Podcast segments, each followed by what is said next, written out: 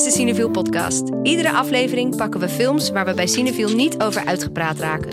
Films die gedachten oproepen en anekdotes bovenhalen en die ons weer aan andere films doen denken.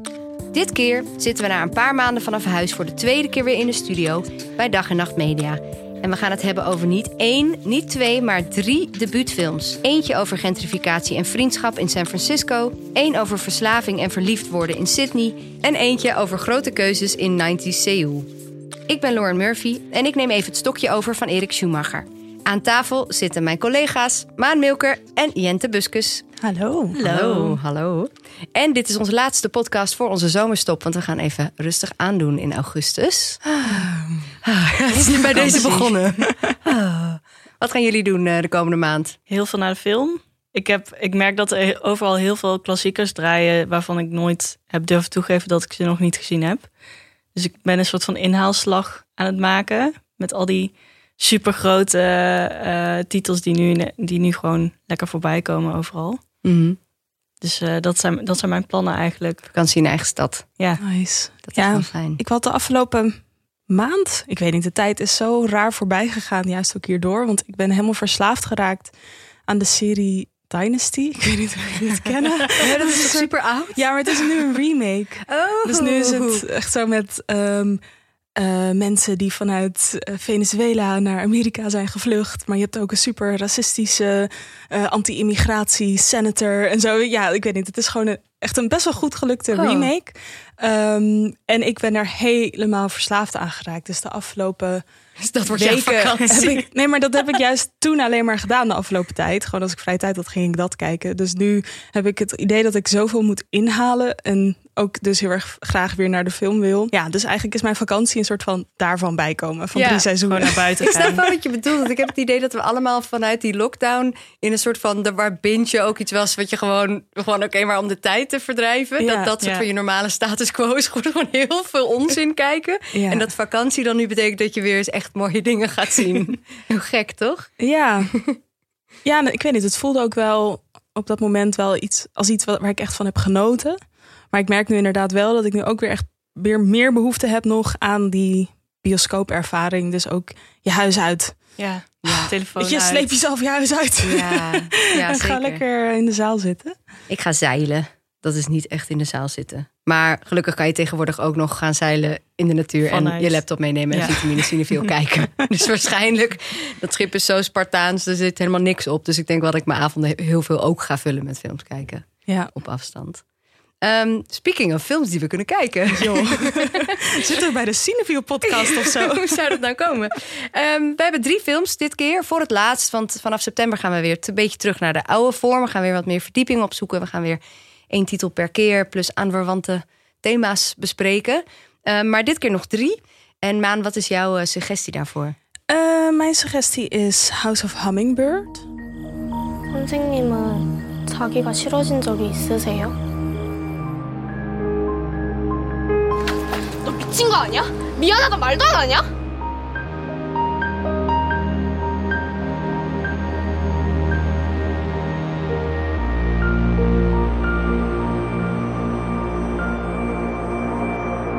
여러분이 아는 사람들 중에 속마음을 아는 사람은 몇 명이나 될까요?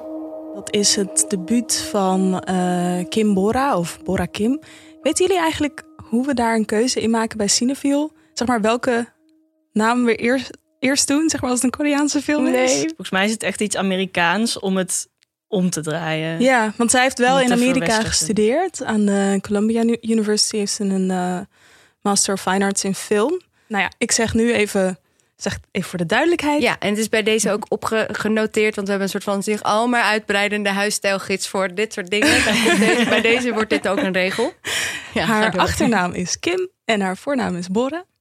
En nou ja, ik zag deze film, House of Hummingbird. En eh, ik was echt zo verliefd op de film. Het is echt zo'n prachtige film. Het is in 1994, speelt het zich af in Seoul. En de Songsu-brug die midden door Seoul liep, die is toen ingestort, waarbij toen 39 mensen om zijn gekomen.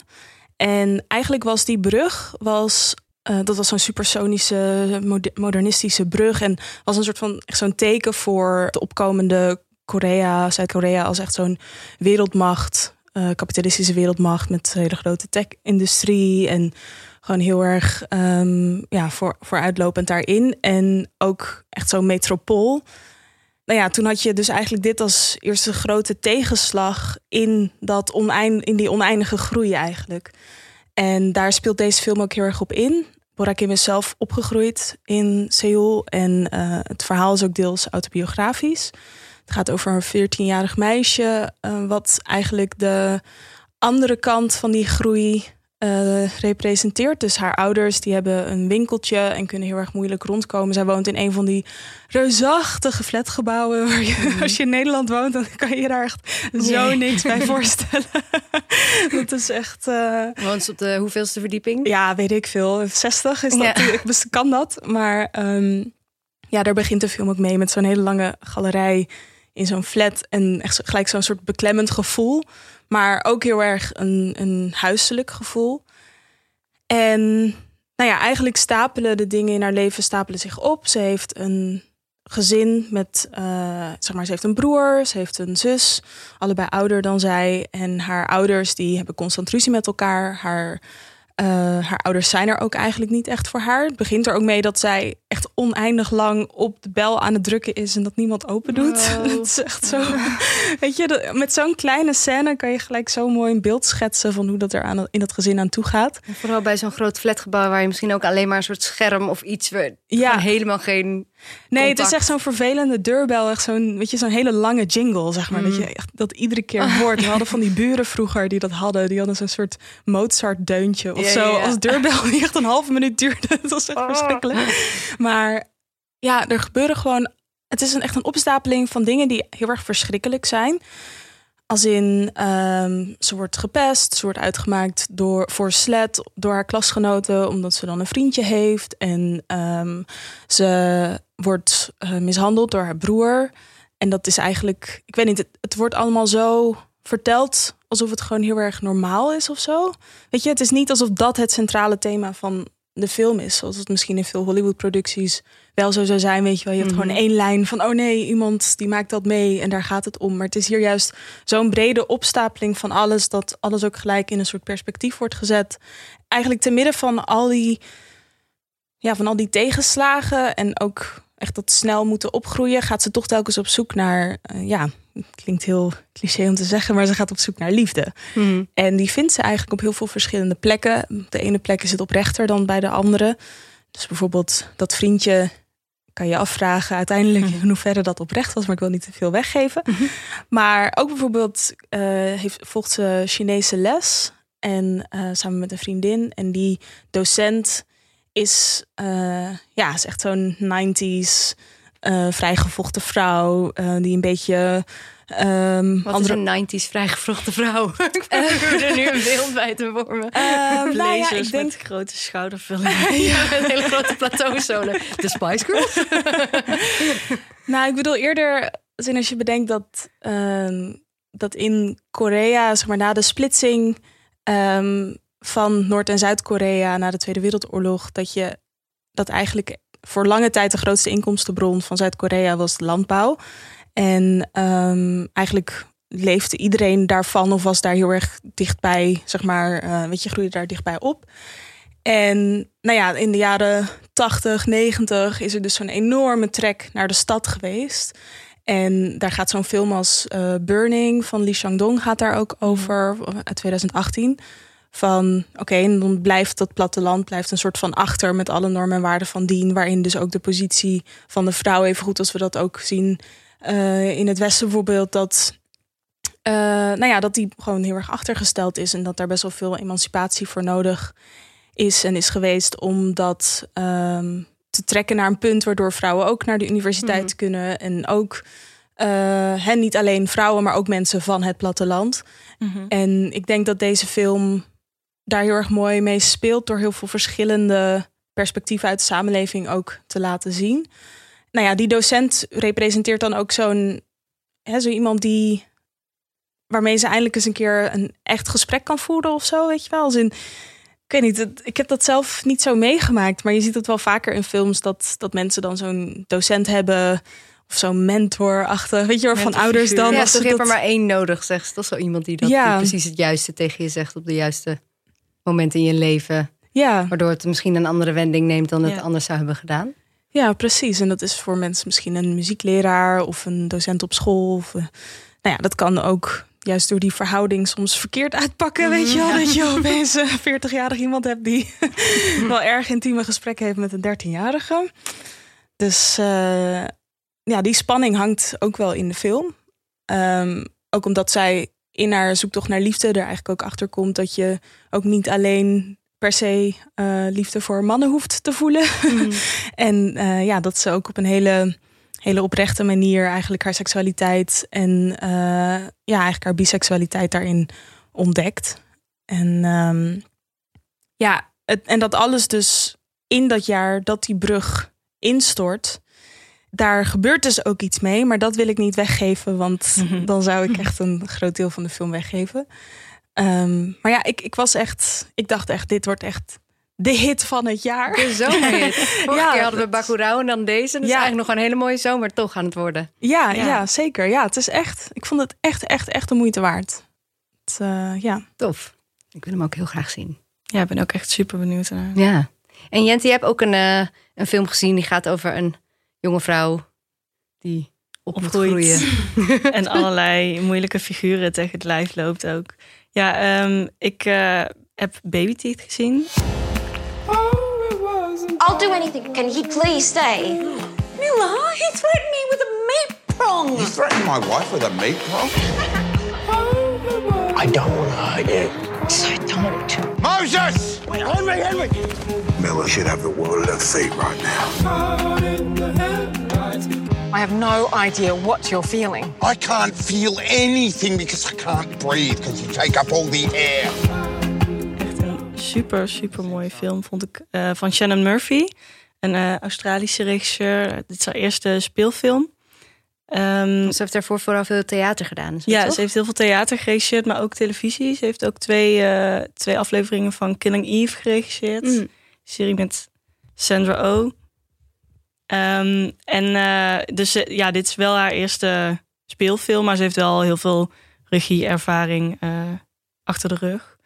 Ehm, en ja, het, het is een film over een, een jong meisje, Milla. Ehm, en zij is terminaal ziek. Ze heeft kanker en, en weet ook dat ze he- helemaal niet meer lang te leven heeft. Maar Ehm, Shannon Murphy zelf omschrijft de film eigenlijk in elk interview eh, als een dysfunctional family drama about addiction. Ja, we hebben ook toch op IFFR een video met haar opgenomen. En toen keken we hem terug en toen dachten we... Hè, maar je noemt helemaal datgene Nee. niet. En is dat niet, maar blijkbaar maakt dat dan ook niet uit of zo voor Nee, mensen die de film nog inderdaad. niet hebben gezien. Het is echt ook veel meer inderdaad een film over het gezin waarin Milla opgroeit en over eh, hoe al die personages eigenlijk hun eigen verslavingen hebben. ehm, dan dat het een soort van hele zielige film over een ziek meisje is. Wat Ehm, voor verslavingen. Ja, haar, ehm, haar vader is eh, psychiater ehm, en eh, heeft haar moeder dan als, een, als patiënt opgenomen. Nou ja, niet opgenomen, maar eh, hij- zij is zijn patiënt, zodat hij haar Xanax kan geven en een beetje Wow. rustig kan houden, omdat ze het Ja. zo eh, moeilijk heeft met de ziekte van de dochter. En ehm, ze krijgt een vriendje op haar zestiende. ehm, en hij heet Moses. En hij is 23. Eh, en dat vinden die ouders natuurlijk ook helemaal niks. Terecht. Ehm, en hij is drugsdealer. En dat, die, Ook nog. Ja, die, die verhoudingen worden dus ook heel scheef eh, op een gegeven moment. Omdat hij dus ook via haar toegang heeft tot alle medicijnen die haar vader kan, eh, eh, Hmm. kan uitschrijven en eh, kan voorschrijven. Ehm, dus eh, wat jij net zei over Maan, over, over die relaties waarvan je achteraf denkt van hoe oprecht is het nou eigenlijk? Dat, dat zat in deze film ook heel erg. Dat je tegelijkertijd zie je dat zij helemaal hotel de botel is. en super verliefd. En hij eigenlijk ook echt heel lief is voor haar. En echt soort van ook een, een soort van frisse wind is die zij nodig heeft. Omdat iedereen haar een beetje met medelijden in de ogen aankijkt. eh, en hij gewoon normaal doet. Ehm, maar tegelijkertijd denk je ook van, hmm, Hmm. gaat het al helemaal goed? ja, het, ik vond het sowieso echt een super verfrissend, eh, ja, fijne interpretatie van ja, het genre tienerfilms over zieke jonge mensen. In hoeverre je het een genre kan noemen, weet ik niet. Maar zijn de afgelopen jaren gewoon best wel veel van dat soort films uitgekomen, heb ik het idee. Achter, achtste groepers huilen niet. moet ik Ja, ook. The Fault in Our Stars. En laatst Ah, ja, ook natuurlijk. Five Feet Apart, een Netflix film met eh, eh, Cole Sprouse, een van de eh, Van van de- Riverdale. ja, van de Riverdale acteurs. ja, die, die kan je ook best wel overslaan. denk ik. maar ehm, en daarbij heb ik heel vaak het idee dat het een soort heel flinterdun romantisch plot tussen twee acteurs die echt helemaal niks van chemie met elkaar hebben, eh, probeert te verpakken in een super emotioneel jasje Ja. omdat Mhm. dus eh, een van de twee of allebei eh, ziek zijn.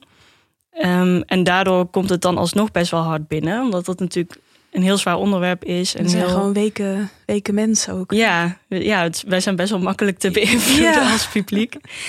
En dan wordt het alsnog een tearjerker. Maar dan heeft het niet de... de ja, het heeft geen lange termijn effect op mij in ieder geval. Mhm. En dit is eigenlijk een verhaal dat als je het, als je het zo opsomt, weet je, verslaafde ouders en drugsdealer als vriendje en een eh tienermeisje eh, dat terminaal ziek is, dan klinkt het heel, heel zwaar en heel intens. Ehm, maar het is eigenlijk ook een, echt een verrassend optimistische Hm. en, en kleurrijke film en, en eh, echt een heel goed, sterk coming-of-age drama, los van de, de zware onderwerpen die erin zitten. Dus ik vind het ook fijn dat er geen. Er zitten eigenlijk geen momenten in waarin de muziek aanzwelt en je dan ineens moet huilen omdat die muziek gewoon heel goed En werkt. niet snapt waarom. ja.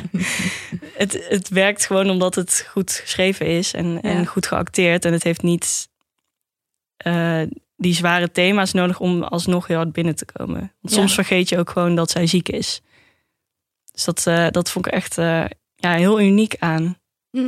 Wat je zegt over verslaving en hoe dan in dit geval Xanax, hoe dat een hele grote rol speelt. Ik ben wat dat betreft best wel benieuwd hoe eh, de films die de komende tien jaar misschien of misschien langer uit gaan komen. In hoeverre die verslaving aan dat soort opioids, of Mhm. dat een, een centrale rol gaat spelen. Want ik bedoel, dat is zo'n Ja, grote... het is echt een soort pan of epidemie. Ja, ja. na een pandemie haast. En dat het Ja. ook wereldwijd eh, speelt dat een rol natuurlijk. En eh, ja, ik- wat dat betreft vind ik het dan wel opvallend dat het type verslaving, dat je daaraan ook vaak kan zien uit welke tijd een film komt. Als in de ja, ja, jaren 80 en tuurlijk. 90 of zo. Heroïne.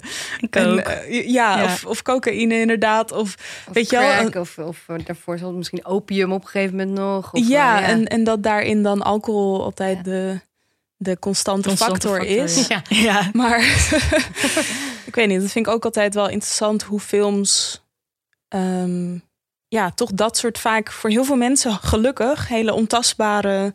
eh, ja, nieuwe verschijn, verschijnsels. En dit is ook al jaren aan de gang natuurlijk. Ja. Maar toch invoelbaar kan maken. ja, dat zat ook in Waves heel erg, toch? Mhm. Die soort, Ja. Het was volgens mij voor het eerst dat ik me dat ook voor zo met- bij een jong iemand Ja. eh, van Trey Edward Schultz, die nu denk ik net de theaters uit is. ehm, dat je gewoon ook ziet hoe iemand langzaam daarin glijdt. Of zo. Ik had, en toen dacht ik, hé, hey, oh ja, dit is het, nu, dit is het nieuws. Zeg Ja. maar, dit is wat je nu nog in het nieuws Want waar ging die film ook weer over? Ja, het ging over een, ehm, over een Afro-Amerikaans gezin... waarvan de eh, oudste zoon... ehm, zeg maar, hij is worstelaar... En hij, op een gegeven moment loopt hij een blessure op... maar kan hij dat niet toegeven? Gaat hij eigenlijk daar heel erg doorheen? Ehm, en dan op een gegeven moment raakt hij dus zo... Ja, een soort sliding scale verslaafd aan opiaten. Ja. Ehm, dat is één deel van het verhaal. Het gaat over nog veel meer dingen. Maar het was de eerste keer, denk ik, dat ik het zo... Zeg maar, dat het bijna ook het... ehm, wat je niet met drugsverslaafden associeert of zo. Dat, Ja. dat beeld Ja, van ja, opiaten. zoals- dat ik dat zo op beeld zag, zeg maar. ja voor zo'n jong iemand. vaak zie je ook inderdaad wat je zegt op het nieuws dan de gevolgen ervan. Of eh, je, je weet dat het, dat het er is.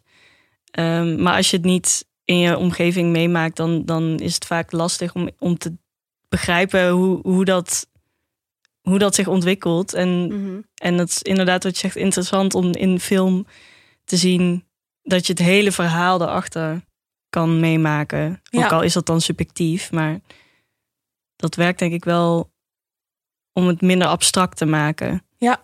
Ja. Even goed als Christiane F. in de jaren tachtig. Denk ik.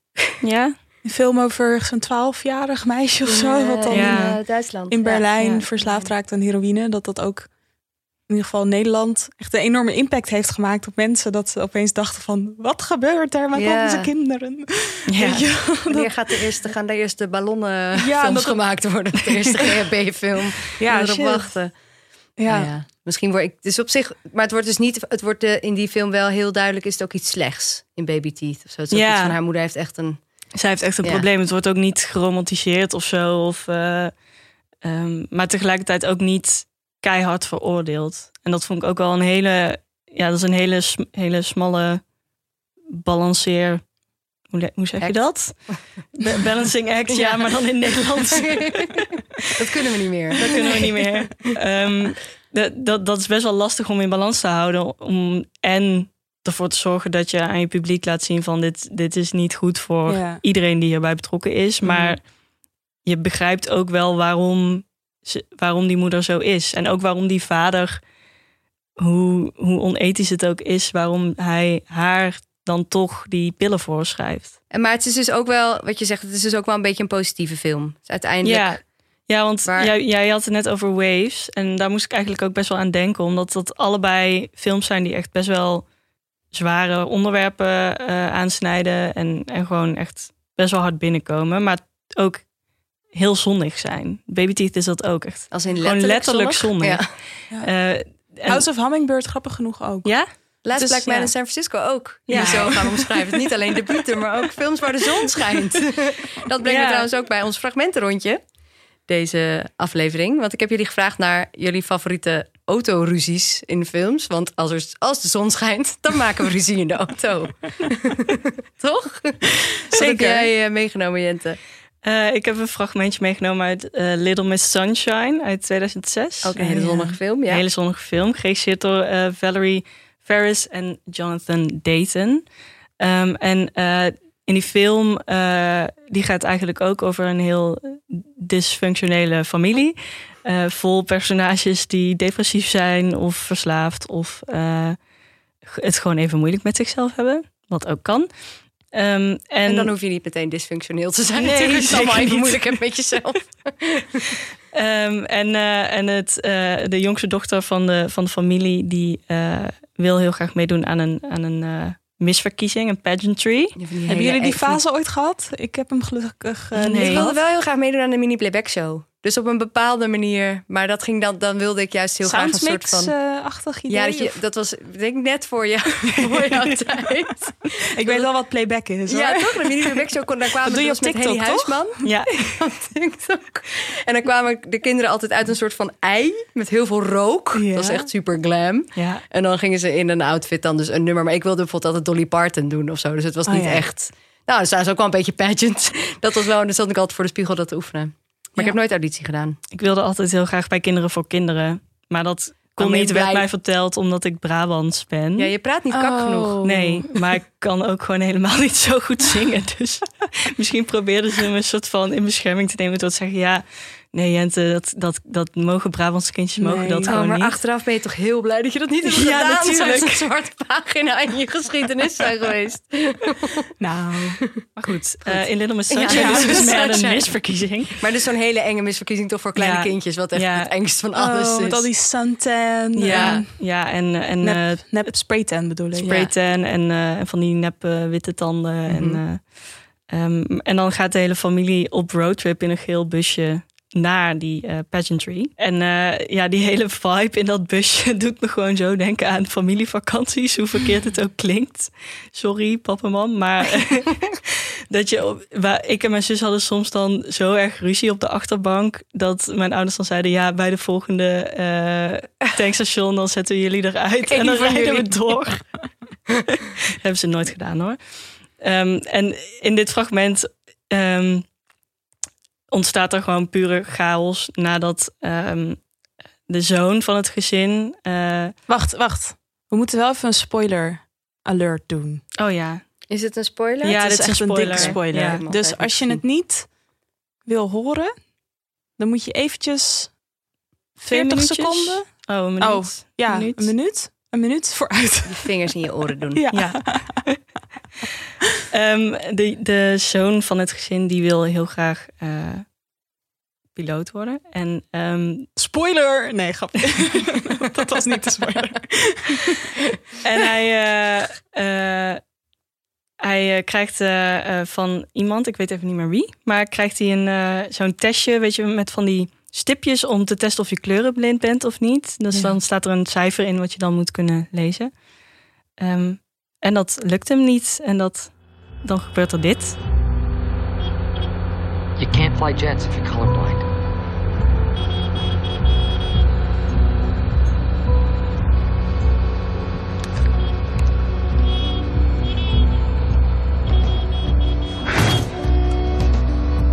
Uh, we've got a little bit of. Got, okay, got an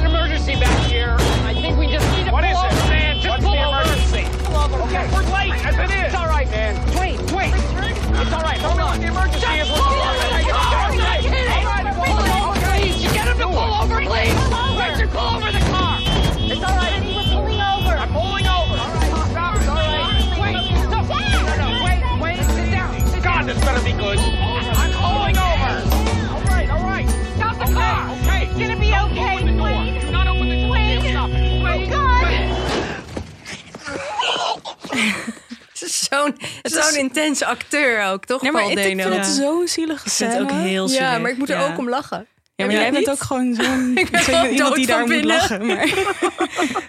Nee, het is heel zielig, want hij kan er ook niet uit. Nee. Uit de auto. Dat, dus het is Die een soort, zijn echt, droom eh, valt zo in van, dichtleen. ja, Die zit in ja. een soort van klein Ja, busje. met Nee, het is een hele verdrietige Ja. scène.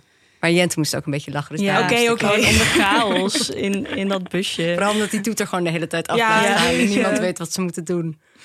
Ja, Ja, ik heb een eh, fragment meegenomen wat eigenlijk daaraan vooraf gaat. En ook wel grappig is, maar ook pijnlijk. Is namelijk uit Bumperkleef. Film van vorig jaar van Lodewijk Kleins. Eh, die trouwens nu volgens mij één op één is overgemaakt Ja. in Amerika met Russell Crowe. Als ook een soort van road rage man. Een soort let Oké, want waar gaat de film unhinged Ja, de film gaat over. Sorry, ik moet even- de film gaat over een, ehm, een, eh, een gefrustreerde huisvader, zoals we er veel kennen, eh, die met zijn gezin naar zijn ouders gaat. En onderweg heet het gaat bumperkleven en heel, het is gewoon een hele vervelende man. En dat wordt wel heel goed neergezet. Dus eigenlijk zijn hele zijn familie is ook wel vervelend. Zijn vrouw is ook niet perfect en zijn kinderen zijn echt niet om uit te staan. Maar je snapt wel waarom ze zo zijn, want hij is ook zo. Ehm, en hij, eh, hij wilde het zijn mannelijkheid bewijzen door heel hard te gaan rijden in zijn degelijke stationwagon en mensen in te halen en het bijna ongelukken te veroorzaken. En ehm, de kinderen zitten dus inderdaad ook ruzie te maken op de achterbank. Echt precies jij en je zusje vroeger. En eh, op een gegeven moment eh bumper kleeft hij bij de verkeerde. En dan eh, die probeert vervolgens de rest van de film dat gezin een kopje kleiner te maken. Dan wordt het opeens een soort van road thriller. Best wel voor Nederlands begrippen echt wel een onderhoudende, spannende genrefilm. Ehm, die eigenlijk helemaal niet gaat over wat er met dat gezin daarna gebeurt, maar gewoon echt over toxic masculinity en hoe dat zich juist in hele kleine Ja, dingen heel Stomme erg- dingetjes. stomme dingetjes. Dus eh, ja, je, je krijgt meteen door van met deze man wil ik echt niet op vakantie. en zeker niet in een kleine auto zitten. Ehm, en ik heb het moment uitgekozen dat ze nog niet eens weg zijn, maar wel heel goed wordt neergezet wat voor man dit is. leuk.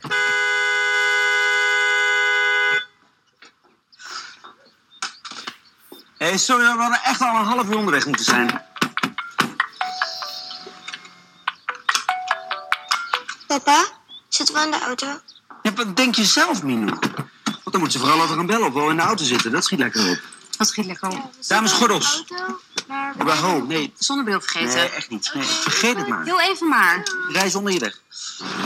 Dit deed mijn vader dus ook. Ja, toch?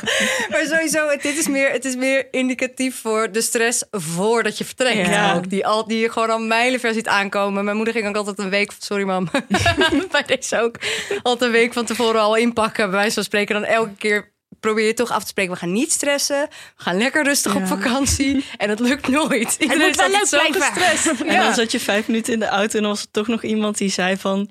Oh, even kijken of ik wel mijn ID-kaart hebt meegenomen. Ja. Nee, we gaan, nu niet meer terug. omdraaien.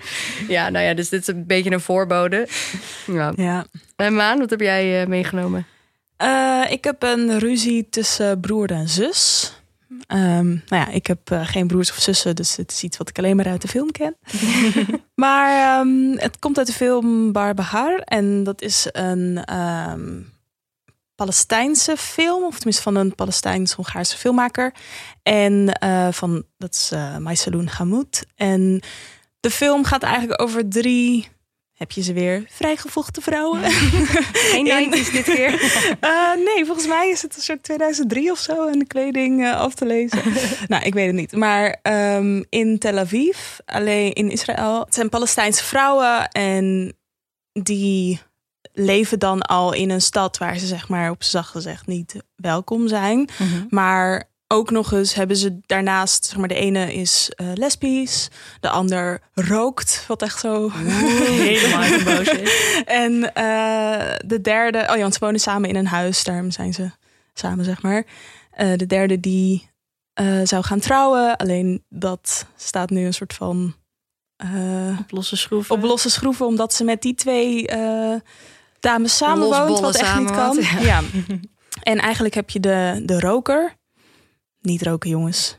Die uh, zit in de auto met, uh, ja, met haar broer. En Daar krijg je ruzie van, ja, van roken. En ten, eerste, nou ja, ten eerste zit zij achter het stuur, wat al uh, niet strookt met zijn verwachting. En ten tweede zet ze muziek op die hij niet leuk vindt.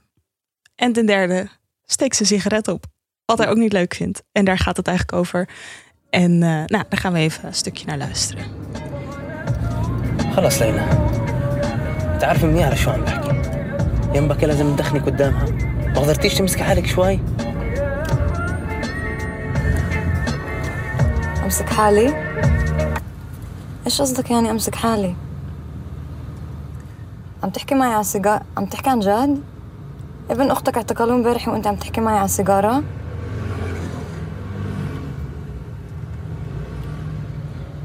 السيجاره تعمليش حالك هبله انت عارفه منيح كيف بيطلعوا عنا هاي الأشياء. طب وإذا أنا لازم أبطل أدخن وابطل ألبس كيف ما أنا بلبس وأبطل أرجع وإنت ما بدي بالليل؟ ليش أنت رح تتنازل زياد؟ En wat ik heel herkenbaar vind aan het fragment is dat op een gegeven moment, want ze hebben een hele rustige ruzie, zeg maar. Hm. Maar dat wel even de radio uitgaat. Ja, ja, ja. dat soort Dan weet je dat het echt bij is. inparkeren en bij ruzies gaat de radio uit. Ja, ja, ja. Of de muziek thuis zelfde, ja. Doe de ruzie uh, uit. Ja, dus uh, ja, ik weet niet. Ik, ik vind dat wel, juist in zo'n kleine ruimte kan het ook zo beklemmend werken. Weet je, als in dat je ook ja. denkt van ja, oké, okay, ik kan letterlijk nergens heen, zoals in Little Miss Sunshine. Maar ook als jij degene bent achter het stuur, weet je, dan ben je ook gewoon aan het opletten. En dan zit er iemand naast je die, die... heel erg van je wil dat je heel erg betrokken bent bij het gesprek. Mm -hmm. Weet je wel, maar dat, ja, ik zelf, ik heb een jaar mijn rijbewijs. Ik ben echt nog, ik bedoel, ik kan links en rechts bijvoorbeeld heel moeilijk uit elkaar houden. Dus als ik dan en een soort van weginstructies en dan ook nog een ruzie erdoorheen. Emoties, nou, ja. dan, dat, dat is een error. Het is inderdaad wel interessant ook wat, wat, wat omgeving waarschijnlijk doet met hoe je ruzie maakt. Of zo. Dat je Ja. juist, ik heb ook wel eens ruzie gehad in een vliegtuig. Of zo'n soort van Oh. iets wat dan niet. Weet je, sowieso reizen is natuurlijk een soort recept voor stress en voor al die dingen. Maar dan kan je niet. Dan zit je met allemaal andere mensen om je Ja, heen. Dus je ja, kan niet kan gaan niet schreeuwen, of weglopen. Of, Ja. En dat maakt soms het gevoel nog veel erger. Weet je wel? je dan op- op- opgekropt. Zo'n naar gevoel. Het moet er toch uit. Ja. Ik wil die film heel graag zien nog, Barbara Haar. Ik heb hem gemist. Ja, het was ook echt prachtig. Dat was. En die soundtrack, dat was, eh, ja, het is film uit 2017. En dat hele jaar, dat is echt zo mijn soundtrack voor die zomer, weet je wel. Dat als ik al die nummers weer hoor, dan denk ik echt zo, oh ja, toen was ik dat aan het doen. Toen ben ik daar naar huis gefietst. Ja, fijn. Het is wel vet hoe een film dat kan, eh, kan hebben. Ja, en natuurlijk de allerbeste scène voor als je een auto uit wil als je ruzie maakt, is Lady Bird. Ja. Van Greta Ja, gewoon uitstappen. Met gewoon de deur opentrekken en wegrollen. Niet ermee dreigen, het gewoon doen. Ja. Ehm, nou, dan gaan we door naar de laatste film van de drie. Ehm, dat is een film die ik heb gezien en Jente, jij ook. Uh, het heet eh, The Last Black Man in San Francisco. I always come back to the old house. What if it's empty? What if we just peeked inside? like their parties. You can put on one of your plays. We can yell. Where is this house? Our old house. That's not your old house and that's not your neighborhood. Hey, if you're going to San Francisco, be sure to wear flowers in your Het is een film officieel van 2019, maar draait nu ehm, in Cineville als deel van Previously Unreleased. Dat verzamelprogramma waarbij I alle festivalhits van vorig jaar of filmhits van vorig jaar die op de een of andere reden niet zijn aangekocht naar Nederland halen. En dit is weer zo'n film waarvan ik ook echt niet snap dat hij niet was aangekocht. Echt een hele bijzondere debuutfilm. De films toeren wel door het land heen, toch? Of Ja, zijn, oh dus ja. eh, I koopt ze zeg maar aan of brengt ze hierheen en dan gaan ze wel door heel Cineville Ja, zijn ze te zien. Ehm, Never Rarely, Sometimes Always van vorige week bijvoorbeeld zat daarbij. Eh, ik weet het maar, The Souvenir. Ja. Niet mijn favoriet. Codex maar is. Petunia. ja. Ehm, dus dit is eh, The Last Black Man in San Francisco. En is een film geregisseerd eh, door Joe Talbot, zijn debuut dus. Maar geschreven samen met de persoon die ook het hoofdpersonage speelt. Ehm, Jimmy Fails heet hij. En het is ook deels gebaseerd op een waar gebeurd verhaal uit Jimmy Fails zijn eigen leven. Ehm, en het gaat over een jonge Afro-Amerikaanse man die net buiten het centrum van San Francisco woont. Eh, en hij wil eigenlijk heel graag terug naar het huis in het centrum wat door zijn opa is gebouwd. Vlak na de Tweede Wereldoorlog. Het is een heel eh, mooi Victoriaans huis. Eigenlijk klopt dat kasteel helemaal niet met in de Tweede Wereldoorlog. Maar goed, zijn opa heeft het gebouwd. En hij zegt ook, vertelt ook aan mensen over van hij was eigenlijk de first black man in San Francisco. Die een stuk land kocht en daar een huis op ging bouwen. Ehm, maar door gentrificatie, dus het principe dat door de huren omhoog te stuwen, door, zeg maar, dat, door de manier waarop de economie mensen steeds verder buiten het, het- of uit het centrum drijft, eigenlijk omdat het niet meer te betalen is. Je kan ook even Kan hij- onze podcast over Do the Right Thing eh Ja, precies. Voor alle daar- definities verwijzen we je graag naar nummer, wat was het, 21? Voetnoot nummer 21. Ehm, ja, dan hoef ik het niet helemaal uit de doek te doen. Het is waarschijnlijk beter en uitgebreider verteld. Ehm, maar in ieder geval, daardoor ehm, kan Jimmy dat huis en kon Jimmy's familie voorheen al dat huis helemaal niet meer betalen. Dus daar wonen al zeker 15 of 12 jaar zo wonen daar andere mensen. Maar Jimmy is zo verknocht aan die plek dat hij elke dag, of niet, niet elke dag, maar vaak met zijn beste vriend Mond, waar hij nu bij inwoont, ehm, daarheen gaat om het huis te onderhouden, ongevraagd. Oké. En dat levert al hele grappige scènes op. Namelijk, hij gaat daar gewoon de kozijnen schilderen en net de tuin een beetje en die mensen aanspreken. op- snoeien. Beetje snoeien. En die mensen komen dan naar buiten die zeggen: Wil je alsjeblieft stoppen met ons huis onderhouden? We vinden het ergens wel chill, maar we vinden het ook helemaal niet chill. Eh, en die gaan dan croissantjes naar zijn hoofd gooien. Weet je, omdat ze dus blijkbaar rijk Drie genoeg zijn om hele dure croissantjes naar zijn hoofd te gooien. Nou, dat, dat is waar het mee opent. Maar dus ja, je hoort al van er zit, er zit ook heel veel humor in de film. Maar het gaat eh, over heel veel verschillende dingen. Het gaat over gentrificatie. Het gaat over het idee van belonging. Van een, hoe belangrijk het is om een plek te hebben. En of dat nou in, of dat zich in een huis manifesteert of op een andere manier. Ehm, het gaat ook heel erg over vriendschap. Die vriendschap tussen Mont en Jimmy is super mooi, simpel eigenlijk weergegeven. Ze, ze rijden bijvoorbeeld elke dag dus van, vanaf hun eigen woonplaats naar het centrum, naar beneden over die heuvels in San Francisco op een skateboard. Maar dat kan eigenlijk niet met z'n tweeën. Dus de enige manier waarop ze dat kunnen doen is als een van de twee zijn handen op de schouders van de ander legt. Dus een soort heel mooi beeld van die twee mannen Ja. die ehm, naar beneden skaten. Maar dan op een skateboard. Ja, dus echt, echt heel. eh, dat is heel mooi om te zien. En ze hebben bijvoorbeeld dat skateboard hebben ze blijkbaar ook helemaal custom laten maken. Want het stond wel in het scenario, maar dat kon eigenlijk helemaal niet. Ze vielen gewoon de hele tijd ervan af. Dus ze hebben zo'n iets langer, iets breder ehm, skateboard gemaakt. Eh, ja, het is een. Ik, ik vond het heel. Het enerzijds doet het je aan heel veel dingen denken. En toch is het uiteindelijke resultaat heel eigen. En heel erg ook dat je denkt van wow, dit, ik ben echt benieuwd wat hierna gaat komen. Ze hebben heel lang aan dit scenario gewerkt, tien jaar of zo. Dus dan is altijd de vraag van oké, het is er eindelijk. Wat gaan jullie hierna doen? Um, maar qua, bijvoorbeeld qua beeldtaal in het begin doet het je heel erg aan Do the Right Thing denken. Aan Spike Lee ook. Weet je, er zijn bijvoorbeeld een, soort groepje jongens die, die hangen voor de deur van, van Mont en, uh, en Jimmy's huis. En de manier waarop die met elkaar in dialoog gaan. En het camerabeeld van onder, weet je wel. En een beetje met van die dolly shots. Zo, dat lijkt heel erg op, uh, op Do the Right Thing. Maar het doet ook, deed me ook een beetje aan Waves denken. Qua dat soort van het idee dat je altijd als, zeg maar, nu Afro-Amerikaans gezin of jonge mensen die, die gewoon soort van nog tien keer harder moeten rennen Ja. voor hun gevoel of zo. En ook van het, het wel of niet waar je recht op hebt. Dat herkende ik heel erg uit Waves erin zitten. En het is natuurlijk ook het, het universele thema. Of universeel, dat is helemaal niet waar. Iets wat denk ik veel stedelingen nu herkennen. Is gewoon ook dat het hele. Ik herken dat ook bijvoorbeeld vanuit Amsterdam of zo. Van je, er zit in de film een hele mooie quote aan het einde van je mag San Francisco alleen maar haten als je ook echt van haar houdt. Dus het is ook een soort Cit- City Symphony. Het is ook echt een ode aan die stad, zeg maar. Ja. Ehm, En daar kon ik me heel erg in vinden. Dat ik dacht van je, misschien hoort het er ook een beetje bij dat je, als je je heel erg thuis voelt in een stad, je bent er geboren of je woont er al heel lang, of om wat voor andere dan reden dan ook heb je je hart eraan verpand. Dat je dan ook altijd een beetje pissig wordt als mensen die eigenlijk niet zoveel met de stad hebben, dan zeggen: ah, Deze stad is echt veranderd. Weet je wel? Dan je woont hier precies twee jaar. ja, Maar en ik mag, dat, ik mag haten op mijn stad, want het is mijn, weet je, een soort van: het is mijn schatje of Ja, zo. het is een maar, beetje dat idee. hetzelfde dat je wel je broertjes en zusjes mag pesten, maar als iemand anders er dan aankomt, dan is Ja. het niet oké. Ja. Ehm, ja, dus het is een. En er zitten ook een paar grappige. Het deed me bijvoorbeeld ook een beetje aan Bacurau denken. De Braziliaanse soort genre mashup die nu in de theaters draait. Kan je ook even weer luisteren in onze kan je vorige podcast? referentie naar eh, nummer, weet ik het, 26 van vorige week. Ehm, of een paar weken geleden. Ehm, shit, alle films tegenwoordig lijken gewoon heel erg op elkaar. Ja. Wat vervelend. Maar een beetje dat... Er zit bijvoorbeeld ook iets... Er zit een scène in waar ze het hebben over dat San Francisco... Het, het, het speelt zich gewoon nu af. Maar er zitten een paar verwijzingen naar dat misschien het water daar heel erg vervuild is. Dus er springen ook af en toe vissen op de kade met drie ogen of zo. Waardoor je ook denkt van, oh, er is ook een... Het is misschien wel een beetje in de toekomst. Ja. Of alles is... En ook het, het, het idee van dat alles vervuild is. Ja. Ehm, het is gewoon heel, ja, een hele eigen toon. Er gebeurt Het er zat ook in Dynasty. weinig. Zat ook in Dynasty. Misschien kunnen we alles terugvoeren naar Dynasty. Volgende podcast ja, gaat alleen maar daarover. Ehm, ja, ik denk dat dat wel een, goede synopsis is.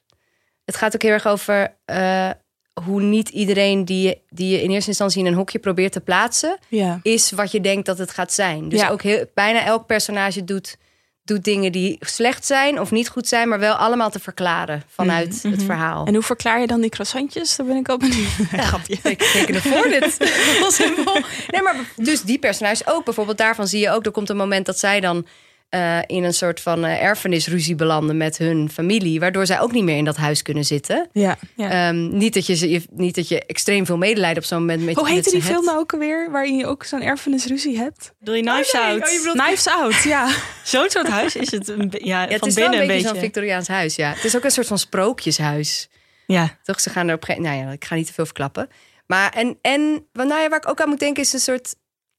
Wil je überhaupt wel... Daar gaat het ook wel over. Wil je überhaupt wel die plek terugclaimen... als jij vervolgens de laatste of de enige bent? Ja. Daar gaat het ook heel... Dus ze hadden blijkbaar in, in hun research voor deze film ook... gewoon heel veel gesproken met mensen die dit... Nou ja, dus Jimmy Fields heeft dit tot, tot op zekere hoogte zelf ook meegemaakt. Wel voor de periode dat San Francisco echt heel, heel erg gegentrificeerd werd. Maar wel dat zijn, zijn, het huis wat voor zijn familie was... op een gegeven moment door... dat zij zelf in zwaar weer terechtkwamen... niet meer te betalen was. Ja. Ehm, en hij, toen merkte ze dus op in die research dat er eigenlijk gewoon zoveel mensen waren die dat gevoel hadden. Dus meerdere mensen die het gevoel hebben dat ze de laatste zijn. Ja, ja, ja. Wat een heel Ja. interessant. Dat gevoel dus van oké. Die dan zo je erg op eilandjes zijn komen te leven. Dat ze ook niet doorhebben dat er nog anderen zijn die ook op zo'n En eilandje... die ook dat gevoel hebben blijkbaar. Dus misschien ben je dan wel niet alleen. Maar het feit dat je zo voelt is natuurlijk reden genoeg om het wel aan te kaarten. En Ja. ik denk dat en, en dus ook je dan af te vragen van wil- als alles om, om zich heen je in, of jou insluit, wil je dan wel nog in die stad blijven? Ja. ja of en is ben het je dan... jezelf dan aan het pijnigen eh, om maar te- weet ik veel een huis te kunnen betalen wat je bijvoorbeeld eigenlijk helemaal niet kan betalen? Ja. Ehm, ja. Ja, is het dan ook gewoon nog wel het thuis? Want hij, hij is super erg gehecht aan dat huis, omdat het door zijn opa gebouwd is en hij na- daar zo'n familiegeschiedenis bij heeft. Maar het is niet zo dat als er vrienden in die wijk wonen of dat die, dat die stad nog als zijn, tussen aanhalingstekens, San Francisco voelt. Mhm. Dus in hoeverre is dat dan nog wel stad. het thuis waar je, waar je van denkt dat je er recht op hebt of zo? Ja. Ja, dat is een mooie samenvatting. en ook wel iets wat ik denk dat heel veel mensen in steden, maar ook, ook op andere plekken kunnen herkennen. Ja. Zit je thuis in jou of zit het in Ja. de plek waar je je bevindt? Nou, hele interessante film. En te zien vanaf vandaag. De andere Wow. twee films draaien iets later. Ja, House of Hum- Hummingbird vanaf 20 augustus. Ja, en Baby Teeth. De 27 Weer een week later. Dus je kan de hele maand augustus De hele vooruit vooruit. tips. Ja. Er draaien nog eh, gemiddeld 35 andere films deze maand. Maar die hebben we niet besproken. En ga ze allemaal kijken, want nu bij iedere film die je bezoekt met je Cinefiel pas, krijgen de theaters 2 euro extra. Ja, want er zijn heel veel mensen die hun abonnement hebben laten doorlopen tijdens de lockdown, wat helemaal te gek is natuurlijk. Ehm, en als oplossing voor hoe we dat moesten gaan uitbetalen naar de, naar de, de meer dan 40 theaters die bij Cineville zijn aangesloten toe, is er dus besloten om dat gewoon per bezoek uit te gaan betalen. Dus ze krijgen meer bovenop de afrekenprijs dan normaal. Dus als je nou één favoriet theater hebt waar je heel graag komt, ga daar gewoon drie keer per dag. Ja, of doe een tour door Nederland. Ja. Ja, dat is ook niks mis mee met mondkap. Ja. Met mondkap. Eh, zijn er nog andere dingen waar jullie naar uitkijken de komende maand? Kijk uit naar eh, zomerklassiekers. Dan denk je misschien, de. Maar nee, ik heb het specifiek over zomerklassiekers bij Filmhuis Den Haag. En ehm, daar draaien heel veel verschillende films tot en met eh, ruim in september. En dan komen de films een aantal keer terug. En ik heb dan voornamelijk zin in de film Baji on the Beach. En dat is een film uit 1994 van Gurinder Chadha. En dat gaat over ehm, ja, een groep Weer vrouwen. 1994 Ja. trouwens, maar dan echt even, even ik zit in een loophole, echt 1994. Ja, nu is het echt. Ja. en het gaat eh, over een groep vrouwen die naar eh, de Engelse kust gaan. En ja, het is een comedy. En ik heb ergens een soort zwak. Misschien komt het door, weet je, al die films met Hugh Grant en zo. Weet je wel, waar ik echt mee ben opgegroeid als iemand die in de jaren negentig is geboren ook. Weet je, het was altijd op tv. Eh, heb ik echt een zwak voor Engelse comedies. Ik is helemaal oké. Dank je. Ik ook. ik ook. Ja. Ja, en dit is dan nog één, ook nog eens vanuit. eh, nou ja, de filmmaker, zij is eh, Brits-Indiaas, zeg je dat zo? Mhm. Eh, dus het is ook nog eens vanuit een perspectief wat in schril contrast staat met al die hyper. eh, Elitaire witte ja, Engelsen. ja, precies. Met een souvenir bijvoorbeeld. ja, dus eh, Ja, daar ben ik heel erg benieuwd naar. En ik had het nog nooit gezien. Zij heeft toch ook Bandit Like Beckham gemaakt? Die vond ik namelijk ook... Dat is ook zoiets, ook zo'n film waarvan je niet... Waarvan ik opeens merkte, ik durf niet toe te geven dat ik die eigenlijk heel goed vond. Ik heb en die niet daarna gezien. denk Waar ging die eigenlijk over? heel goed. Ja, ook over een Brits-Indiaas meisje die heel graag wil voetballen. Oh ja. Wat natuurlijk op meerdere manieren niet... En lesbisch is. En lesbisch is, laten we dat niet onbelangrijk om te vermelden. Ehm, en wa- wa- ook zo'n film waarvan ik, net zoals jij zegt, net van ik hou eigenlijk stiekem wel van Engelse comedies. Dat ik Bandit Like Beckham laatst dacht, ik heb zin om die weer te zien. En toen mezelf vertraf van, Echt een chille wil film ik dat? hoor. Maar dat is echt een chille film Ja, en best ja, wel een goede film ook. Nou, fijn. Ja, no shame. Nog een zomertip. Ja. Ja, ik, eh, ik heb ook wel zin in, eh, in een paar klassiekers. Ik eh, zag dat Kino eh, een supergroot eh programma vol films van vrouwelijke regisseurs heeft klaargezet voor deze zomer. Het heet No Man's Land. Ehm, en het is eigenlijk naar aanleiding van de nieuwe film, filmserie, film Odyssee van Film Mark epos. Cousins. Die heet Women Make Film. Dat is een, ja, een super, eigenlijk een super lang video-essay over, over de geschiedenis van vrouwen, vrouwelijke regisseurs in de filmwereld. En dan vooral ook de namen die we eigenlijk een beetje vergeten zijn. eh, En is maar- het dan wereldwijd of is het eh, westers eh, georiënteerd? Ik geloof dat het wel wereldwijd is. Ik heb die specifiek nog niet gezien. Ja. Ehm, maar het is wel. Het zal wel ook westers. Ja, volgens mij was de insteek wel om het zo inclusief mogelijk te maken. Maar of dat is gelukt, weet ik ook niet. Weet ik ook niet. Ik heb, het nog niet gezien. Het duurt eh, vijf en een half uur of zo. Ja, het Dus wordt ook in delen, in delen vertoond. Dus je- die kun je ook zien trouwens in kino. Eh, maar naar aanleiding van die, eh, die nieuwe film eh, hebben ze eigenlijk wat klassiekers ehm, uit de geschiedenis opgerakeld eh, van vrouwelijke regisseurs die of heel bekend zijn eh, of een beetje vergeten zijn, allebei.